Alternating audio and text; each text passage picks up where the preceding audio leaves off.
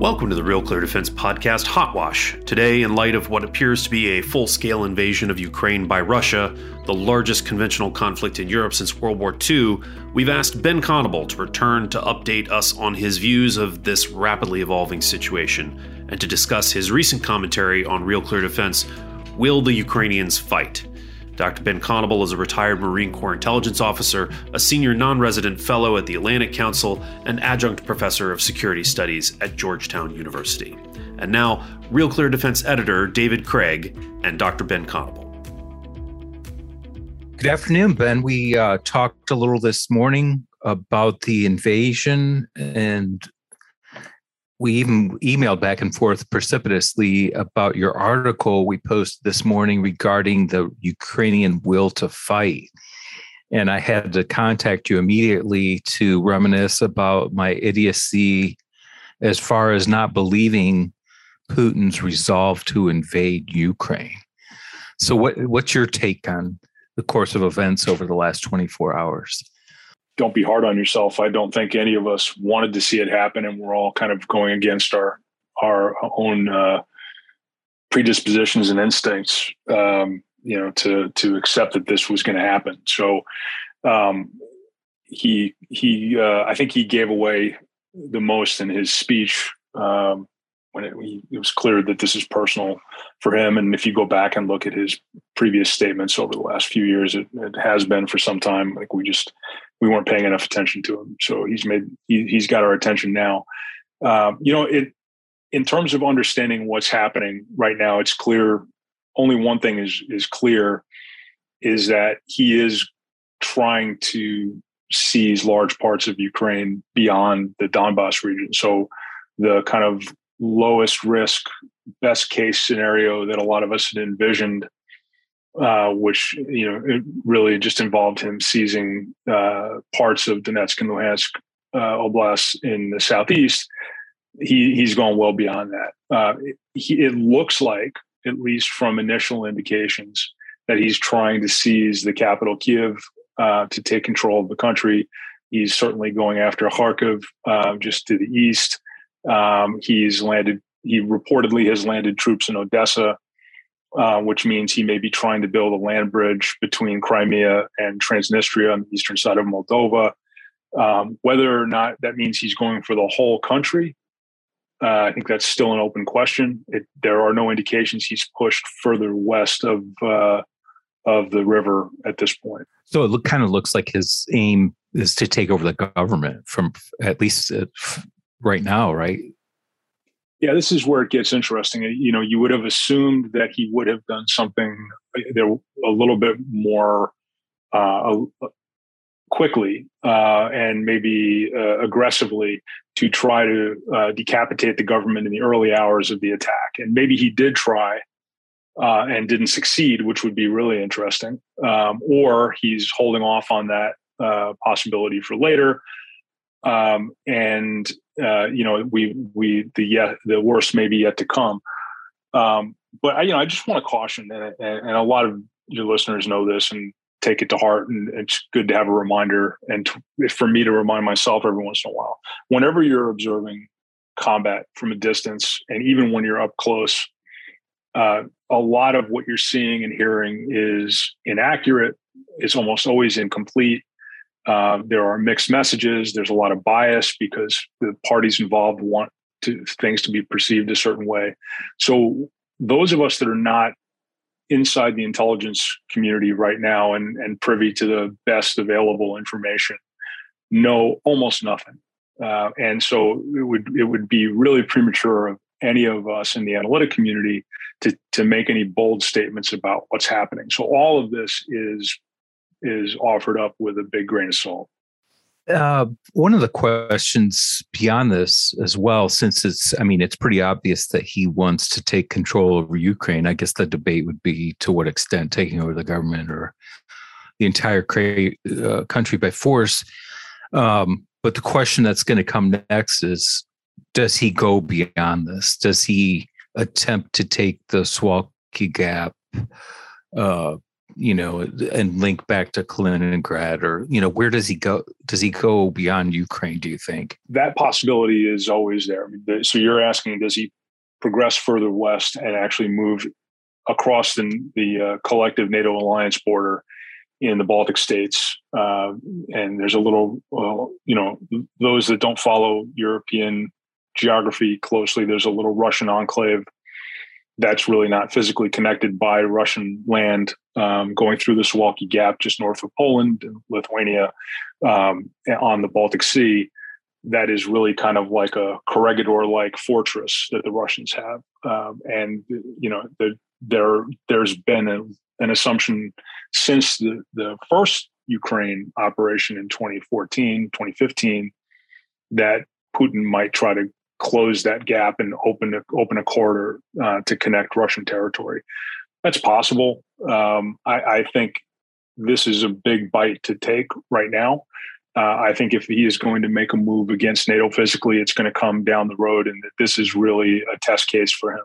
If he can be successful here with limited casualties, if he can sustain popular support for what he's doing, if his economy can weather the sanctions, um, and if he's able to hold on to the territory that he takes in Ukraine, which is a, an enormous question mark. Um, and it's obviously one that we've talked about here previously. Then maybe a couple of years from now, he may think about that. Um, but I think, you know, he's getting older too. Um, well, he may not be around long enough for the moment to be ripe uh, for that to happen. And I highly encourage everyone to check out the site and read your article on the Ukrainian will to fight, which you sort of summarized. This kind of remains to be seen. We don't know to the extent that everything they, I mean, it, it appears as though the Ukrainians have made it difficult. But in our previous conversations, we also talked about the Russian will to fight. And B B C just reported about an hour ago that there's a, a protest of close to a thousand people in Moscow protesting the war. Uh, what are your thoughts about what he's going to face domestically, which you alluded to just a minute ago as well? Yeah, I was a little surprised at that report. Um, I don't know if the numbers are accurate or not. There clearly was a protest of some kind. Um, but, you know, that given the stakes and the, the intensity with which Putin has been selling this war, it's a high risk activity to go out in the middle of the street in Moscow and protest against his actions. Um, so those are pretty brave people, and it means that they really care about what they're saying, uh, or they appear to at least. Um, in, in, in terms of the will to fight and combat here, will to fight generally means the the uh, disposition and decision to fight, act, or persevere when needed, right? So this is a lot of people associated with morale or cohesion, but it's really the the, the it's a question, right? Are you going to stay and do what needs to be done? Are you going to stay in the trenches as you're being shelled with heavy artillery? Are you going to fight back? Are you going to, you know, go into combat knowing that you're probably going to die because you're fighting a, a much larger and more capable force? Um, and on the Russian side is, do you have the will to move forward and attack and continue to take casualties, maybe having been surprised that there's any Ukrainian resistance whatsoever um, at the tactical level? And then at the strategic level, you know, Putin has to think about uh, how how much popular support he might be eroding back home if things don't go well. If these reports of Russian aircraft getting shot down and Russian casualties being incurred turn out to be accurate. Um, if he's not able to make ra- rapid progress on the ground, if he can't take Kyiv, if he can't take Kharkiv, um, if his troops get bogged down in the east um, and things start to look bad for him, all eyes globally are on this invasion right now. And if it goes poorly, Um, he's not just in trouble financially because of the sanctions, but he might be in trouble back home as well. Another thing you brought up, and we had talked about previously, and many analysts have talked about this over the weeks, is at some point they, you know, the overwhelming military might of Russia will overwhelm Ukraine.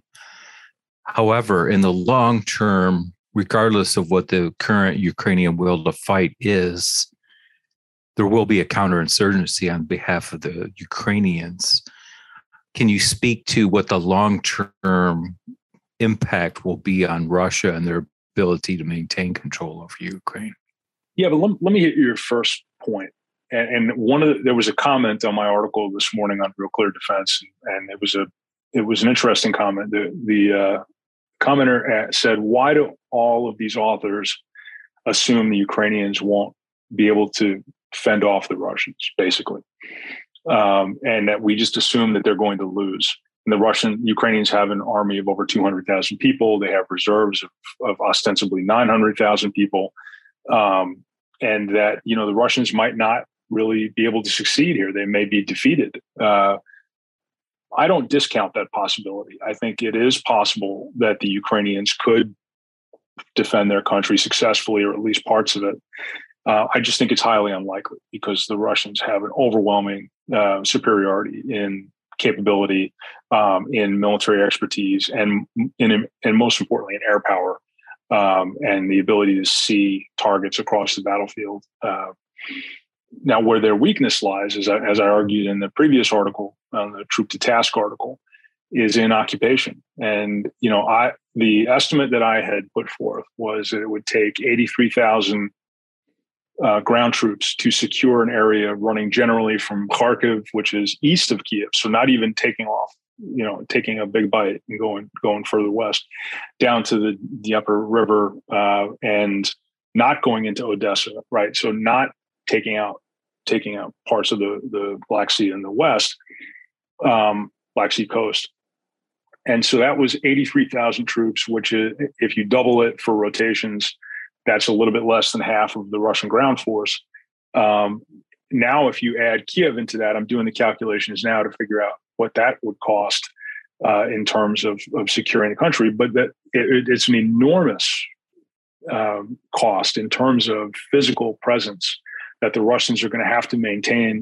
Um, they're going to be badly exposed. You know, troops uh, fighting in an, or occupying a country are much more vulnerable to attack, much more vulnerable to degradation of, of will to fight um, than troops fighting in a successful offensive combat operation.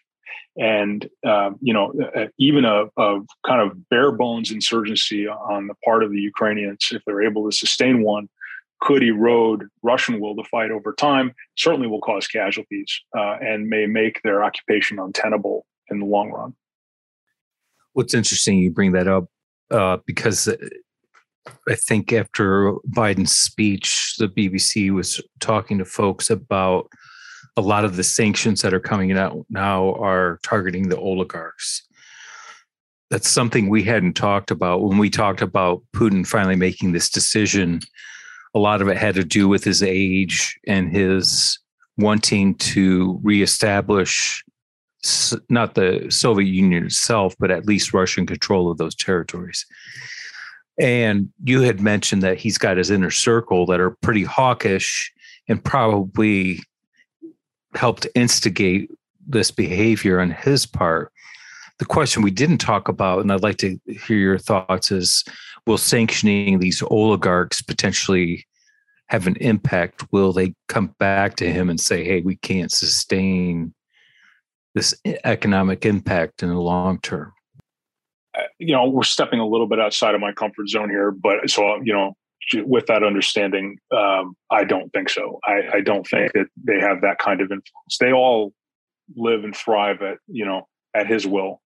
Um, and they all have their fortunes because he allows them to have their fortunes. Uh, you know, let's, let's not pretend that they actually have any influence or power beyond, you know, his, his uh, largesse. So, uh, you know, they have, potentially, I don't know what the numbers are, but billions of dollars stashed in, in the United Kingdom, in the U K banking system, in real estate, and in other countries um, that is vulnerable. Um, but I've seen plenty of reports saying that the Russians, well, first of all, we we know that they've built up an enormous cash reserve. We know that they've been um, sanctions proofing their economy uh, since uh, the middle of the last decade.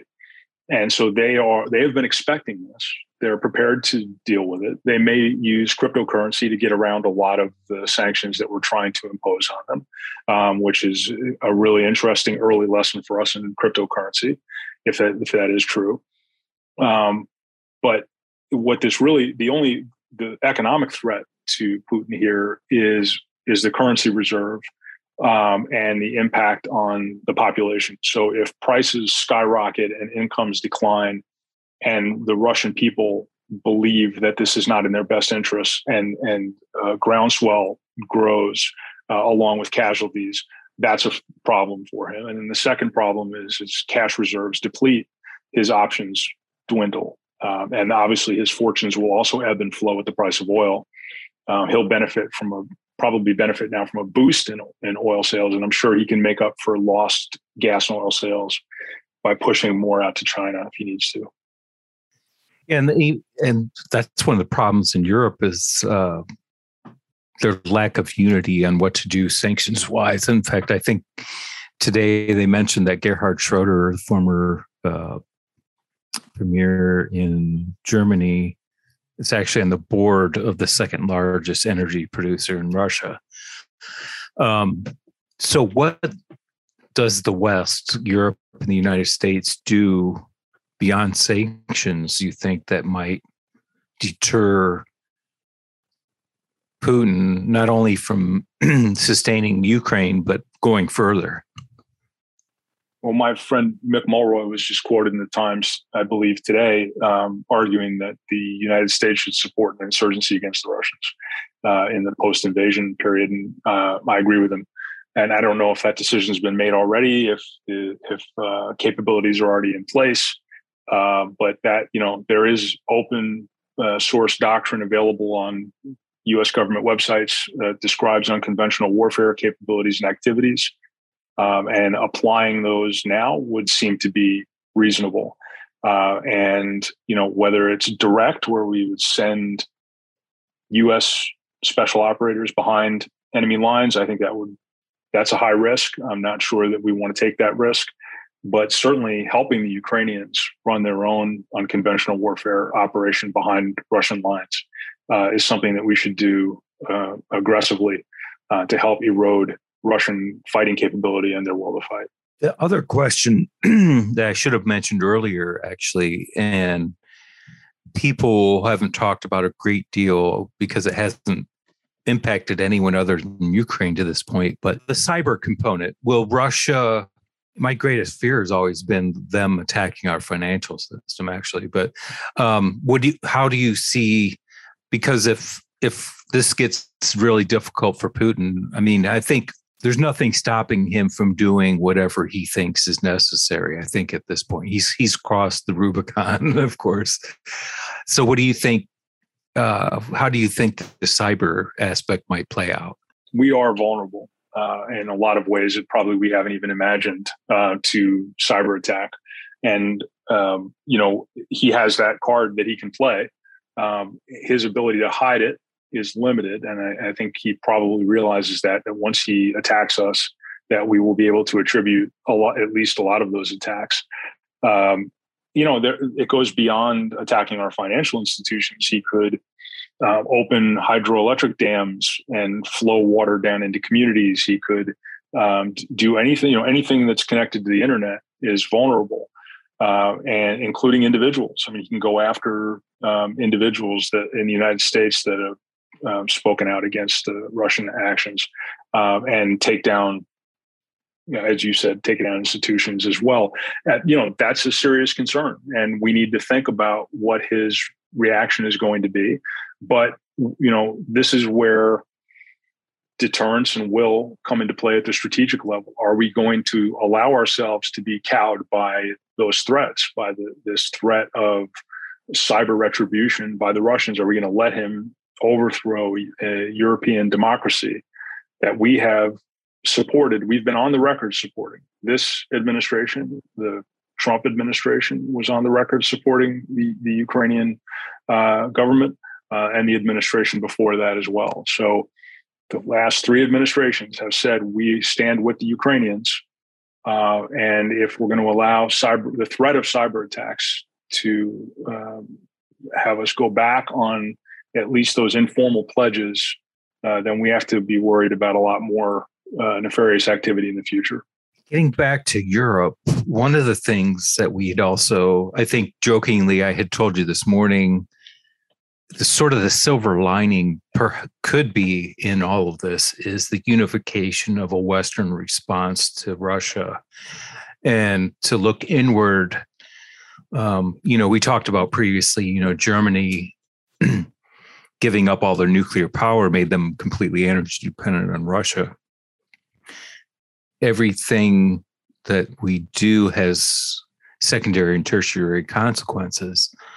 Is the West going to wake up and unify in a meaningful way that would really pose a significant threat to Russia and authoritarian regimes in the long term, do you think?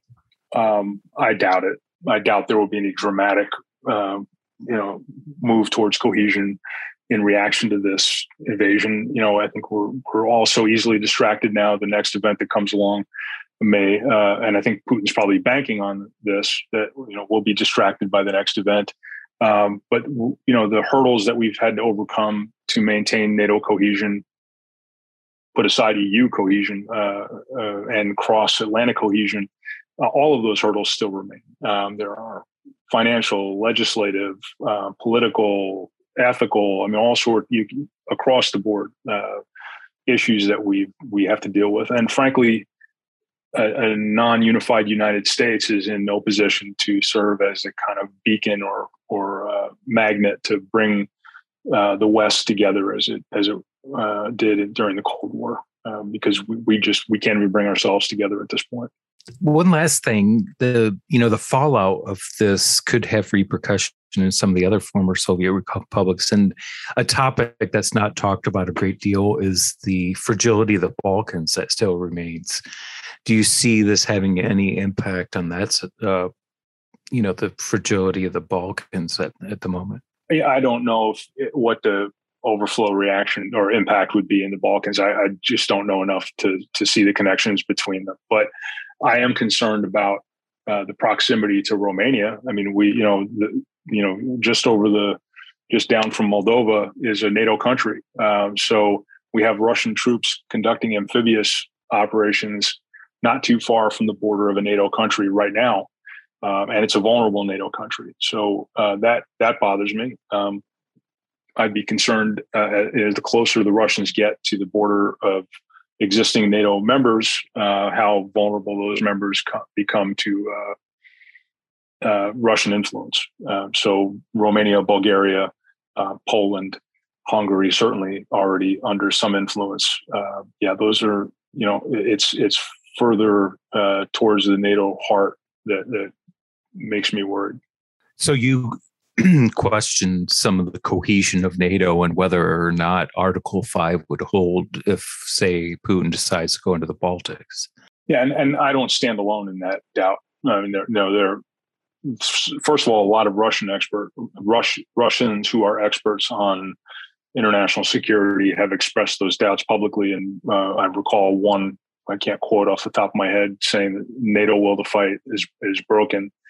Um, NATO has to act as a as a um, cohesive entity by getting all of the members to agree on things in the North Atlantic uh, Council, and it's very hard to do that. It's hard to get all of these disparate countries together uh, with populations that have varying interests in defending each other. Um, you know, there are there have been polls taken that show the Germans have almost no interest in defending the Baltic states, and uh, you know, the French and the Germans were polled uh, over defending Ukraine, which is not a NATO country, but there was almost no interest there. Um, and beyond that, uh, you know, the physical capabilities that these states bring to bear at this point is also very limited. Uh, and, you know, the, the ability to put ground forces into the Baltics to defend them against a Russian ground force uh, is is not what it was during the Cold War. Neither are the Russians. They, they don't have the hundred divisions that the Soviets had, but um, you know they, they certainly appear to have enough physical force to take over pretty large countries. Well, thank you so much, Ben, for joining us today. Uh, we'll keep tabs on this situation and perhaps get back with you again uh, to see where this goes, because of course we're not even quite twenty-four hours into the current situation. Do you have any final thoughts before we part ways? No, I'll just reiterate this to, you know, to anybody listening. Just be patient. Don't jump to conclusions about what you're seeing in the news. Don't read too much into videos, um, and uh, be a good consumer of information. Thanks to our listeners. Be sure to subscribe to the podcast on iTunes or wherever you listen. In the show notes, you can find a link to sign up to receive the Morning Recon, our daily newsletter summary of defense news and coverage of the ongoing conflict in Ukraine. For editor David Craig and everyone here at Real Clear Defense's Hot Wash, I'm John Sorensen.